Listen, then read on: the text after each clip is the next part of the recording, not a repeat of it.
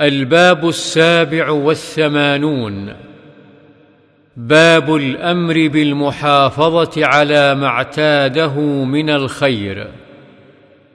وعن عبد الله بن عمرو بن العاص رضي الله عنهما قال قال لي رسول الله صلى الله عليه وسلم يا عبد الله لا تكن مثل فلان. كان يقوم الليل فترك قيام الليل. متفق عليه.